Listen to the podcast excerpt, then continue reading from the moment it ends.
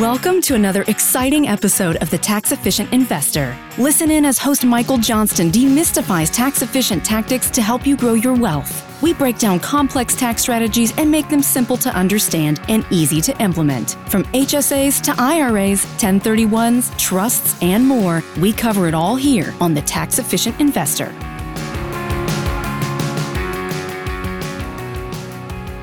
Welcome to the show. I'm Michael Johnston. Joining me today to talk about tax efficient investing is Carrie Cook. Carrie is the CEO of Preferred Trust. Carrie, thanks for joining me today. Thank you. I appreciate you having me. Carrie, I want to start today, bear with me here, uh, talking about the Earl of Chesterfield.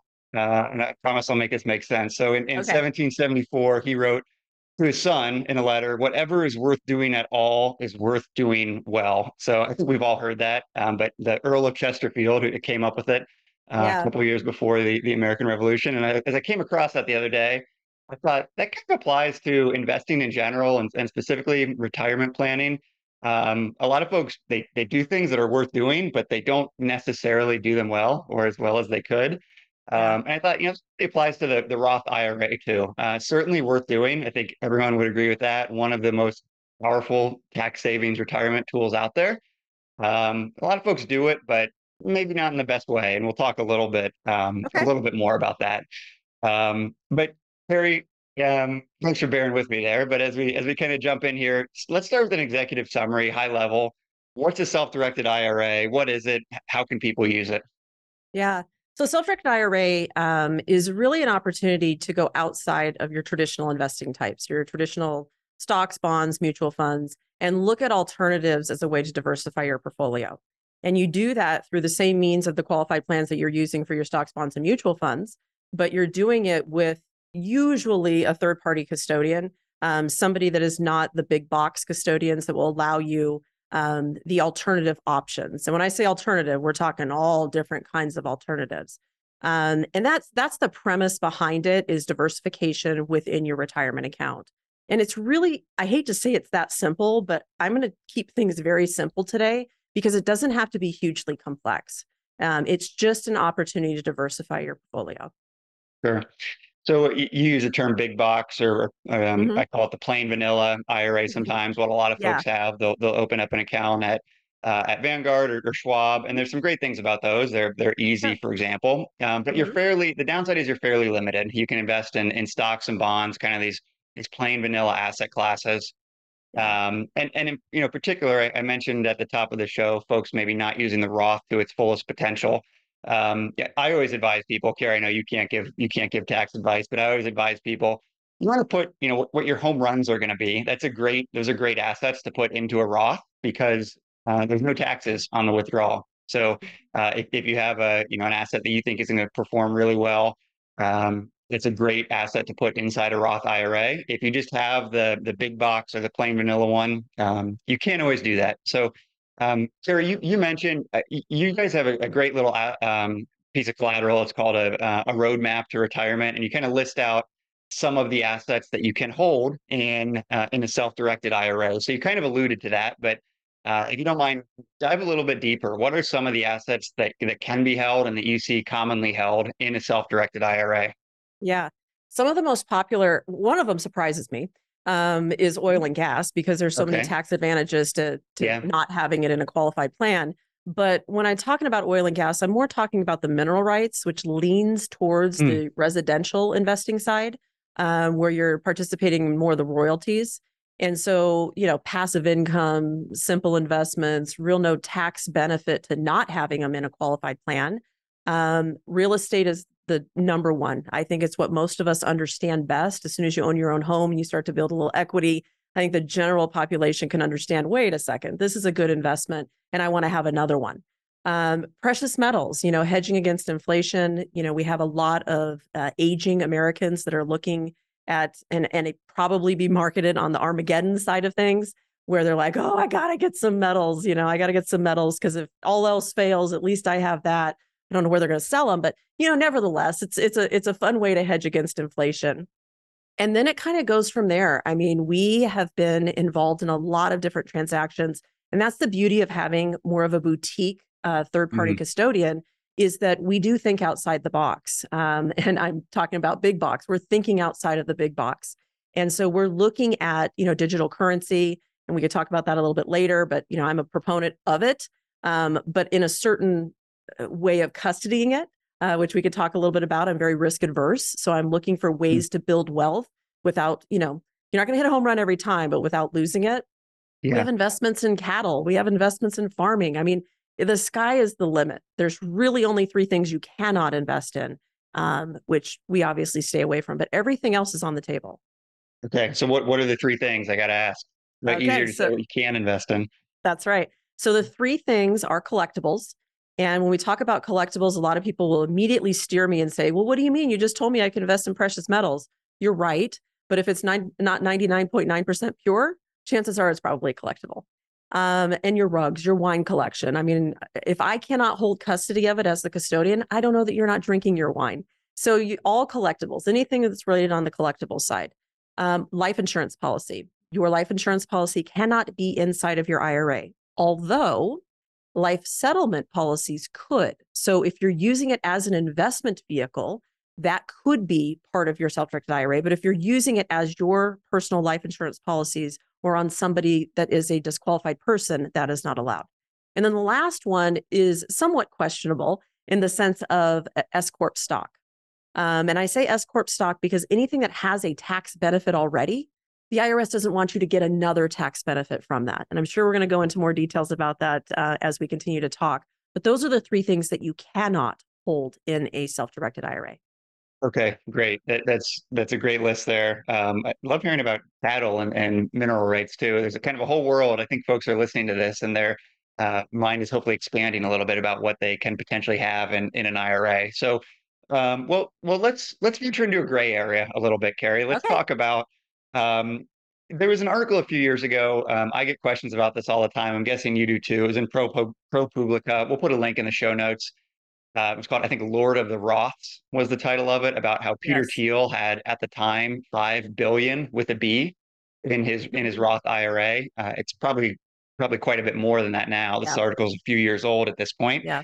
Um, and I, I think that the the way that he did this was he purchased his his founder shares or his uh, his founder shares in PayPal in mm-hmm. his Roth IRA. Um, and there's you know not a lot of ways to get money. Uh, you're pretty pretty limited in how much money you can put into a Roth IRA each year. Right now, it's sixty five hundred dollars if you're under age fifty, another thousand uh, dollars catch up if you're above. Yeah. Um, so you know, I think Peter Thiel played by those rules, but then made mm-hmm. essentially very very smart investments yeah. um, with his with his Roth IRA. Um, and I'm kind of reading between the lines here um, of, of, what I what I believe he did, um, how he was mm-hmm. able to, to rack up this this five billion dollars. He's yeah. not the only one. The article has some, uh, one of Warren Buffett's lieutenants has a couple hundred million. Buffett himself, I think, has 20 million or so in his Roth IRA. Mm-hmm. Um, so Peter Thiel's not the only one, but he's the, um, I don't want to say the most most egregious, but um, the most impressive, I guess, is the, the flip yeah. side of that coin of what yeah. he's been able to do. Mm-hmm. Um, so I get the question a lot about, well, can I put shares of, of a startup company uh, in, into into a Roth IRA? Um, so I'm guessing you get those questions too from time to time, Carrie. How do you, how do you answer those questions? We do. So, uh, you know, we all have a common goal, and the common yeah. goal is pay as least as you possibly can in taxes, right? And yep. you know, this topic is it's difficult sometimes when you fall into a category uh, what the government would consider wealthy. And um, I will admittedly say that I am in that category. And being in that category sometimes makes you look at things a lot differently than um, middle America. Mm-hmm. And, you know, I grew up, you know, I was a military brat. Um, you know, we didn't grow up with a ton of money, but um, like others that become wealthy, you know, we make good business decisions or we make good investment decisions. And sometimes we win and sometimes we lose. So, yes, does this article come up? Yes. Does Mega Roths come up? Yes. Um, how do I get myself to this place, Carrie? Yes, all of those questions come up. Um, but the reality is, is we're all going to pay taxes. We're all going to pay our fair share, no matter how much we make. It doesn't matter. we're all paying taxes. So we're all in this together. Um, what is different about this is that as you be, the more wealthy you become, the more you look for opportunities to save on paying taxes because you're paying more taxes. That's just the, the lay of the land. Yep. And so that's where this topic really becomes a conversation piece when you are what's considered a high net worth individual. And from the Roth perspective of being able to contribute to Roth, that's kind of where it starts. So the IRS determines wealth based on um, a household income or a single person income of your ability to contribute to a Roth. So that's really the basis of mm-hmm. where it starts. And in 2023, uh, um, it's a hundred, I think the max is 153,000 for single household income and yep. 228 for a married household income in order to contribute the 6,500 that you just mentioned. So think about that for just a second. Many of us out there probably don't consider ourselves high net worth individuals as a married couple making $228,000 a year. Chances are we're probably spending a lot of that just to live, right? Yeah, I mean, especially if you're living in New York or Seattle exactly. or San Francisco. Exactly. But then there's there's the the affordable opportunities that the IRS has given us. They created this Roth with the intent of being able to have a tax free income sheltered environment. The whole premise behind it was what? Pension plans were being destroyed by making bad investment decisions. And this Roth IRA came out of it. Senator Roth brought this up many, many, many times before it was actually uh, put into law where a Roth IRA was an option, right? For all that time before that, we had the traditional, but the Roth came about with the whole idea of how do you catch up from everything you've lost by not having your pension plan anymore? That's where it all started, which is kind of crazy when you really think about it. That, you know, fast forward 30 years later, and we're having a discussion about how do you limit this now? Right. you know, and so and those discussions are being had. Those proposals are out there, and I've been monitoring them very, very closely. Um, but the reality is, is those who can continue to make more money continue to look for ways to have tax-free opportunities, and that's where this Roth component comes into place. And everything that these individuals did to build those Roths to where they are, they did it within the compounds of what the IRS allows. That's right. So I stand yeah, by that, what they did.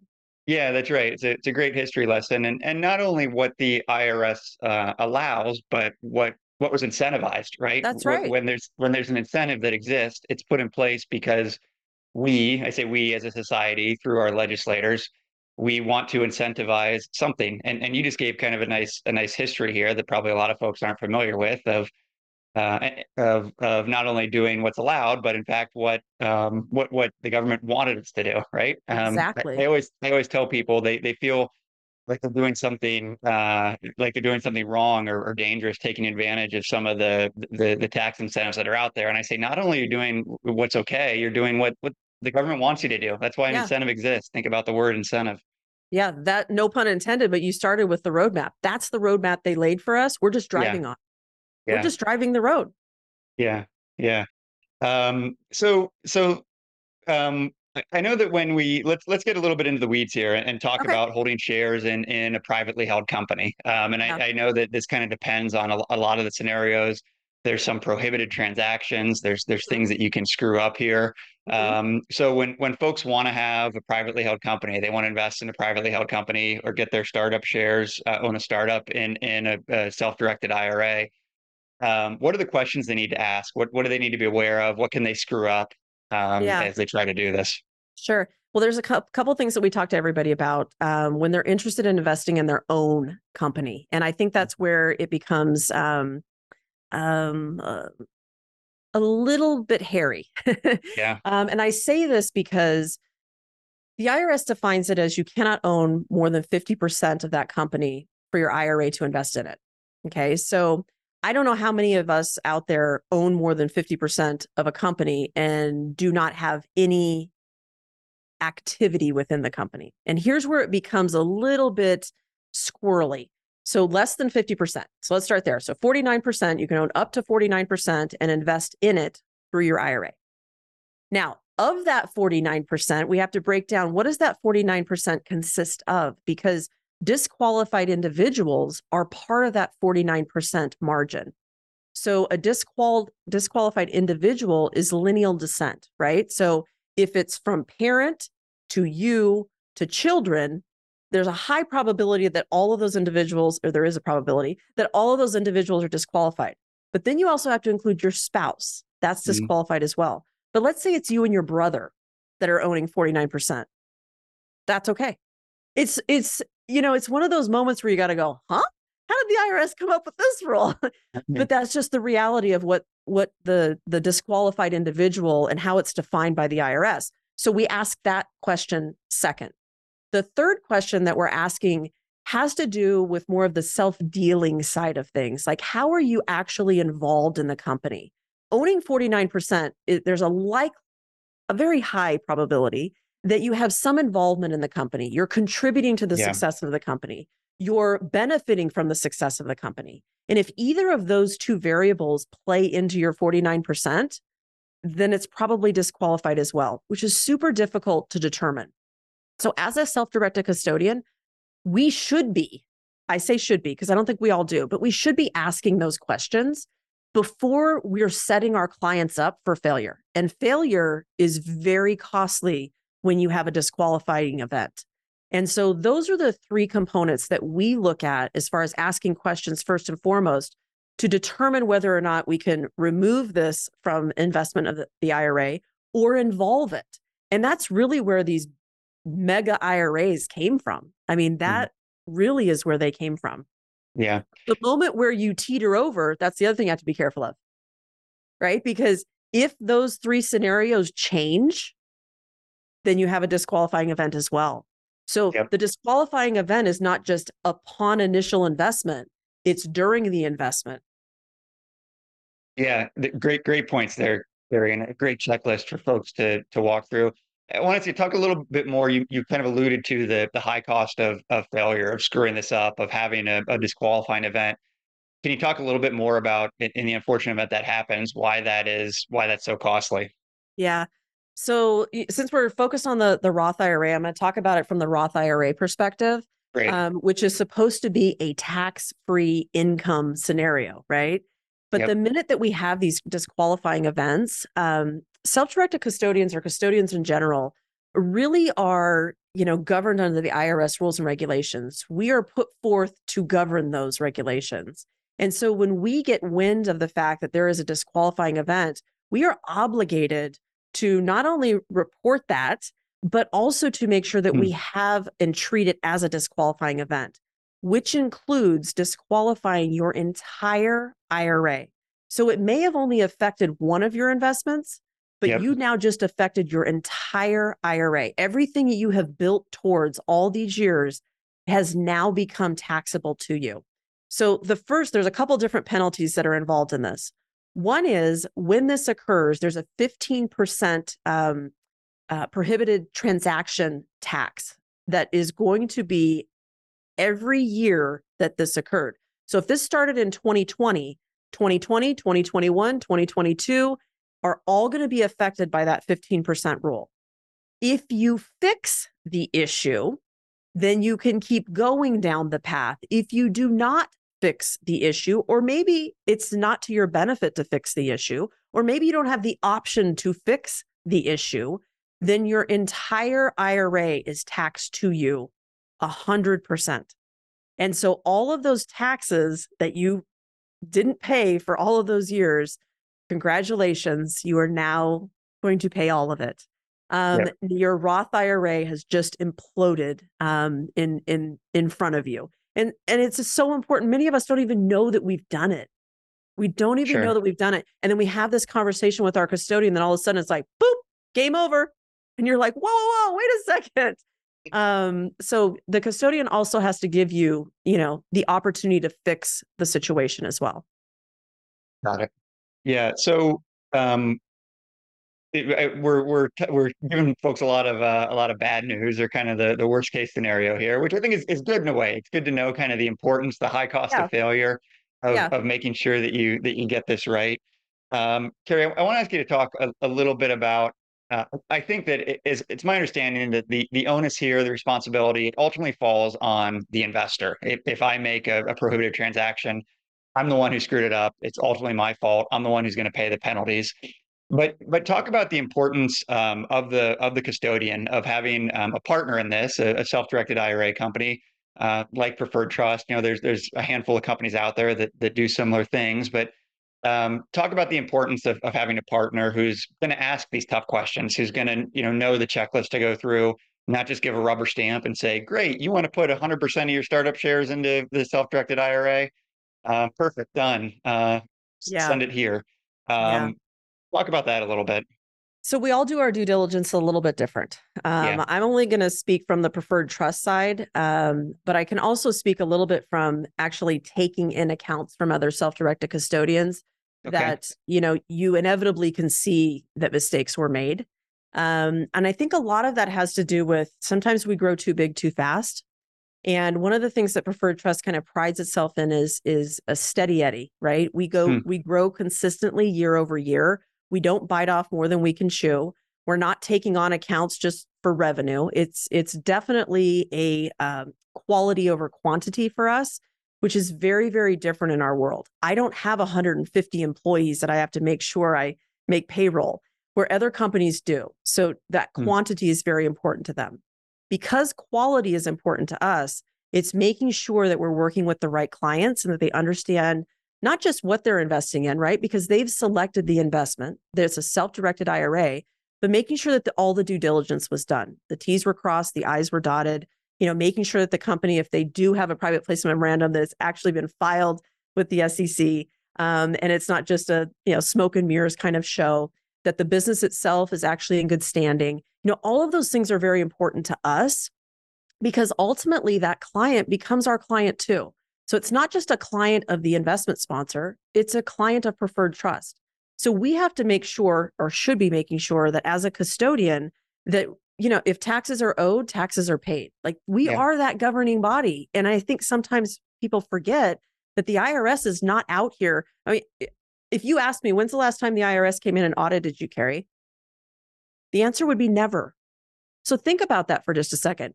They don't have time to do this but they expect that if we are in this role that we are going to abide by the rules and the regulations that are set forth. So not all custodians are created equal. We are governed under the nevada financial institutions division. In all states self-directed custodians do not have state governance. My hmm. state governance and that's why there's only a couple of us in the state of nevada happens to be extraordinarily high our examinations happen every single year. We are a third party audited company. We, you know, we are following the rules and regulations of BSA, AML, all under banking regulations. Like we don't get the opportunity to really screw around too much, where in some states it's still wild, wild west. So it's really important that when you're working with a self directed custodian, if they have to follow governance that go beyond the IRS and step down into the state regulations of banking, chances are those examinations are probably quite intense. And that's a company you want to be working with because we do have to make sure we're asking those questions. It's not always asked with every self directed custodian. So, buyer beware. Buyer beware. If they're not asking you questions and they're not doing due diligence about the investments you're investing in, then you're probably not getting the utmost advice that you probably should be. That's that's a great summary there, Carrie. Um, you should be, um, you probably should be a little annoyed with them at some point. Then it probably means they're they're doing their job well. Um, and uh, and if they're not, um, you know, I, I I had a boss who used to say, um, I, I can make you very happy today, um, but you should be pretty unhappy down the road. Um, and that's always stuck with me. That sometimes you know getting the the hard answer and the the right answer up front is is a lot better than um, just rubber stamping something and and kicking that can down the road because it's uh, yeah. it's going to bite you eventually, more often it than will. not. It will. Yeah. And the it, just because the IRS isn't auditing us, it doesn't mean they're not audit, auditing the American public because sure. they are, and that's really when the custodial strength shows. Yeah, yeah, that's that's a great point there. Um, you know, Carrie, l- let me ask you, um, give folks a kind of a summary. People are listening to this. They say, um, you know, I'm, I'm, interested in this. I want to explore a, self-directed IRA. I think, um, I, I, think it's something that makes sense for me. What does the process look like for opening up, uh, for opening up a self-directed IRA with a company like Preferred Trust? Yeah. Well, first and foremost, people don't wake up in the morning and go, "Oh gosh, oof, I want a self-directed IRA today." um, so what's typically happening is individuals are finding an alternative asset first, and then yeah. they're realizing that they can't use what I'm referring to as the big box um, to be able to invest in these alternatives. That's when they really start looking for a self-directed custodian. So at that point, once you've identified an investment, opening up an account is pretty much as simple as opening up an account at a bank. Um, you're you're providing you know the essential information to open up an account with your beneficiary information, um, and then we're identifying where the funds are coming from. Uh, typically, what's happening is there's some sort of liquidation that's happening to get stuff into a liquid um, aspect where we can move those cash funds over into a self-directed IRA. We're not moving annuities over. We're not moving your stocks over and then liquidating once they get here. Liquidation is occurring with the existing custodian before it moves here. Once the funds are available in cash, I know this sounds too, way too simple. Um, then that investment that you came to us with the intent to invest in, um, we process that investment and you have an investment in a self directed IRA. It really does move that quickly. Um, because a lot of the preemptive stuff we're talking to you about as you're opening up your account, as we're waiting for the funds to move, um, that's probably the longest period of time. There are some custodians that, quite frankly, just want to hold on to that cash as long as they possibly can. So they'll put some crazy moratoriums on, you know, it's 10 days before we can actually send the funds. Uh, so it is what it is. You know, we have to work within those compounds. But once we have the funds here, then they're available for you to identify into the investments that you choose. Got it. Um, and and Carrie, this has been fantastic. I want to I want to thank you for for joining me today. I think I've checked about everything off my bingo card: the Earl of Chesterfield, mineral rights, cattle, state of Nevada, uh, alcohol, rugs, collectibles. We can we we covered it all here. Um, so last question for you, Carrie: Where can folks go if they want to learn more about about you and, and Preferred Trust? Yeah, probably the easiest. You know, go online, preferredtrustcompany.com. Um, look us up. You can see what we're about from our website. Um, there's consult pages there call, talk to us. It doesn't cost anything um, to have the conversation. See if this is, you know, you have funds that are available, can be moved. That's probably the biggest question that we get. You know, I'm in a 401k right now. Can I move from my 401k? Um, likelihood, mm, probably not. But let let's let's explore those opportunities and see if we can. Um, it's an old 401k, absolutely. Um, it's already in qualified funds, not a problem. But uh, let's start there. Let's have the conversation. That's important to us to get to know our clients and get to know what you're interested in investing in. Great, thank you. And we will put I'll put all those links uh, in the show notes. So if you want to reach out and, and get in touch with Carrie, uh, we'll make it easy for you to do so. Um, Carrie, it's been incredibly informative. I, want, I learned a lot here today. I want to thank you for coming on uh, for the history lesson, for some of the context and, and some of the technical information as well. Uh, thank you for joining me today. Absolutely. Thank you. That's it for today's show. If you enjoyed this episode, please consider leaving us a rating and review on iTunes or Spotify to help spread the word to other investors. And we'll be back soon with another episode.